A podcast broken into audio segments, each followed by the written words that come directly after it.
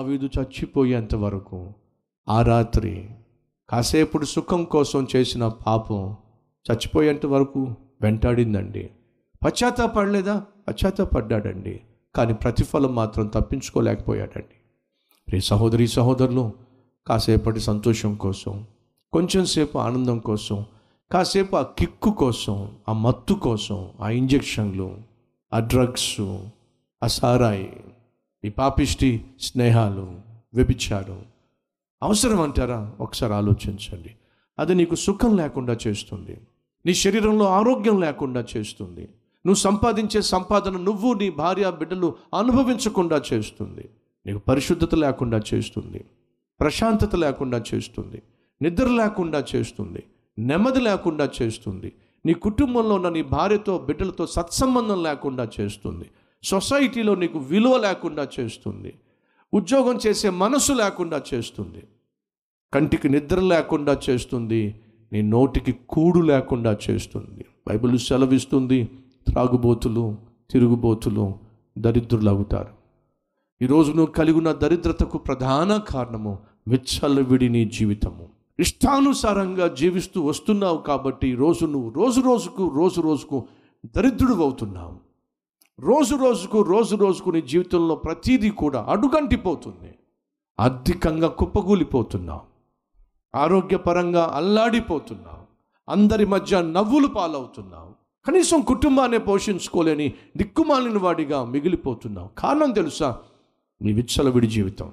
దేవుణ్ణి కాదనుకొని దేవుని సన్నిధిని కాదనుకొని దేవుని ప్రేమను కాదనుకొని లోకం ఇచ్చేటటువంటి కాసేపటి సంతోషం కోసం పరుగులు తీసావు ఈరోజు అనాథగా మిగిలిపోయావు. నెలాఖరు వచ్చేసరికి అడుక్కునేవాడిగా మిగులుతున్నావు. ఒక వెయ్యి రూపాయలు ఇస్తావా? ఒక ఐదు వందలు ఇస్తావా? రెండు వేల రూపాయలు చేబొదులుగా ఇస్తావా? అడుక్కునేవాడిగా మిగిలిపోతున్నావు. అందరి మధ్య అవమానాన్ని మూటగట్టుకుంటున్నావు. దేవుడు అంటున్నాడు ఎందుకు నీకు కర్మ చెప్పు?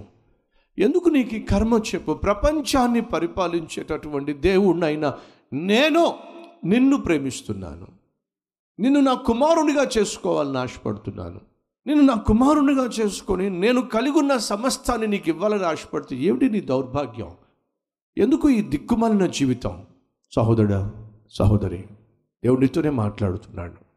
సర్వ సృష్టి అయినటువంటి సృష్టికర్త అయినటువంటి దేవుని కుమారునిగా దేవుని కుమార్తెగా ఉండే భాగ్యాన్ని దేవునికి ఉచితంగా ప్రసాదిస్తూ ఉంటే దౌర్భాగ్యుడిగా జీవించడానికి అవసరం ఉందంటావా? ఆనాడు ఆ తండ్రి ఆ కుమారుని బహుగా ప్రేమించాడు. ఆ కుమారుడేమో పాపాన్ని ప్రేమించాడు పాపలను ప్రేమించాడు పాపిష్టి అలవాటులను ప్రేమించాడు పాపము బాగా జరిగేటటువంటి ప్రాంతాలను ప్రేమించాడు పాపాన్ని పెంచేటటువంటి పోషించేటటువంటి పంచేటటువంటి ప్రజలను ప్రేమించాడు. ఆఖరికి ఏమైంది? తండ్రిని విడిచిపెట్టి దూరంగా వెళ్ళిపోయాడు. ఆ తండ్రి ఆ కుమారుని వెతుక్కుంటూ వెతుక్కుంటూ వెతుక్కుంటూ తిరుగుతున్నాడు. ఒకరోజు రైల్వే స్టేషన్లో ఒక కుర్రవాడు వచ్చిన రైలు ఆగితే అడుక్కుంటున్నాడు. దిగిన వాళ్ళను అడుక్కుంటున్నాడు. రైలు కోసం ఎదురు చూసే వాళ్ళని అడుక్కుంటున్నాడు. అయ్యా భోంచేసి వారం అయింది.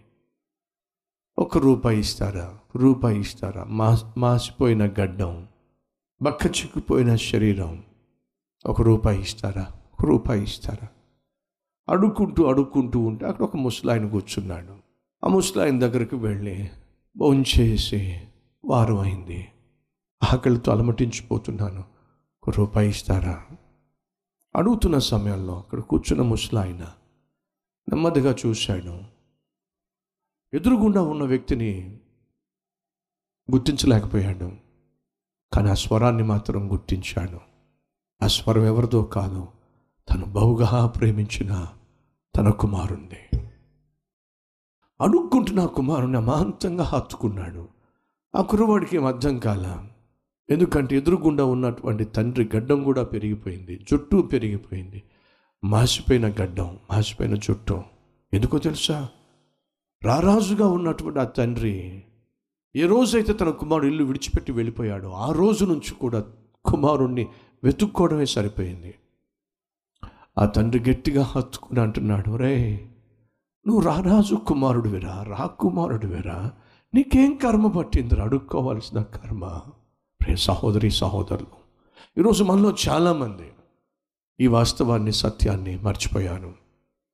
దేవుడు ఏ రోజైతే యేసుక్రీస్తు ఈ లోకానికి పంపించాడో ఆ రోజు మనందరికి ఒక మాట చెప్పాడు. ఏడో తెలుసా? ఎవరైతే నా కుమారుణ్ణి విశ్వసిస్తారో వాళ్ళందరినీ కూడా నా కుమారులుగా అంగీకరిస్తాను అని దేవుడు మాట ఇచ్చాడు అనగా క్రీస్తును విశ్వసించే ప్రతి ఒక్కరిని దేవుడు తన కుమారునిగా తన కుమార్తెగా అంగీకరిస్తానన్నాడు.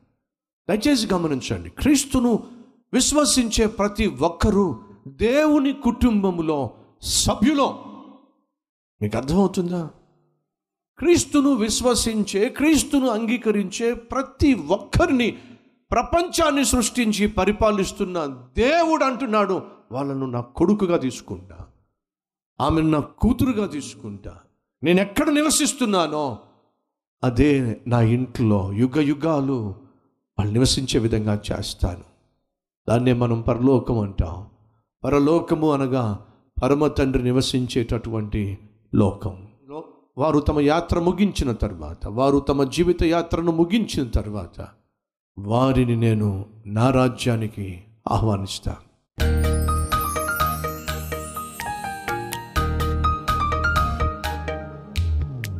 ఆ పరిశుద్ధుడు అయిన ప్రేమ కలిగిన తండ్రి తప్పిపోయిన కుమారుడు చిన్నవాడు కానీ ఆ తప్పిపోయిన కుమారుడు తిరిగి వచ్చేసాడు వారు ప్రార్థన చేస్తున్నారు కనుక పశ్చాత్తాపడుతున్నారు కనుక క్షమించమని కనికరించమని.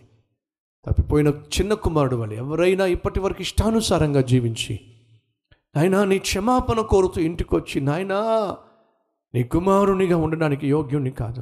కనీసం పనివాడిగా నాయనా నన్ను చేర్చుకో అనే దీనత్వంతో ప్రార్థన చేస్తున్నట్లయితే అంగీకరించమని. ఈరోజు క్షమాపణ కోరుతున్నారు. క్షమించమని కనికరించమని ఏసునామం పేరట వేడుకుంటున్నాం తండ్రి. ఆమెన్.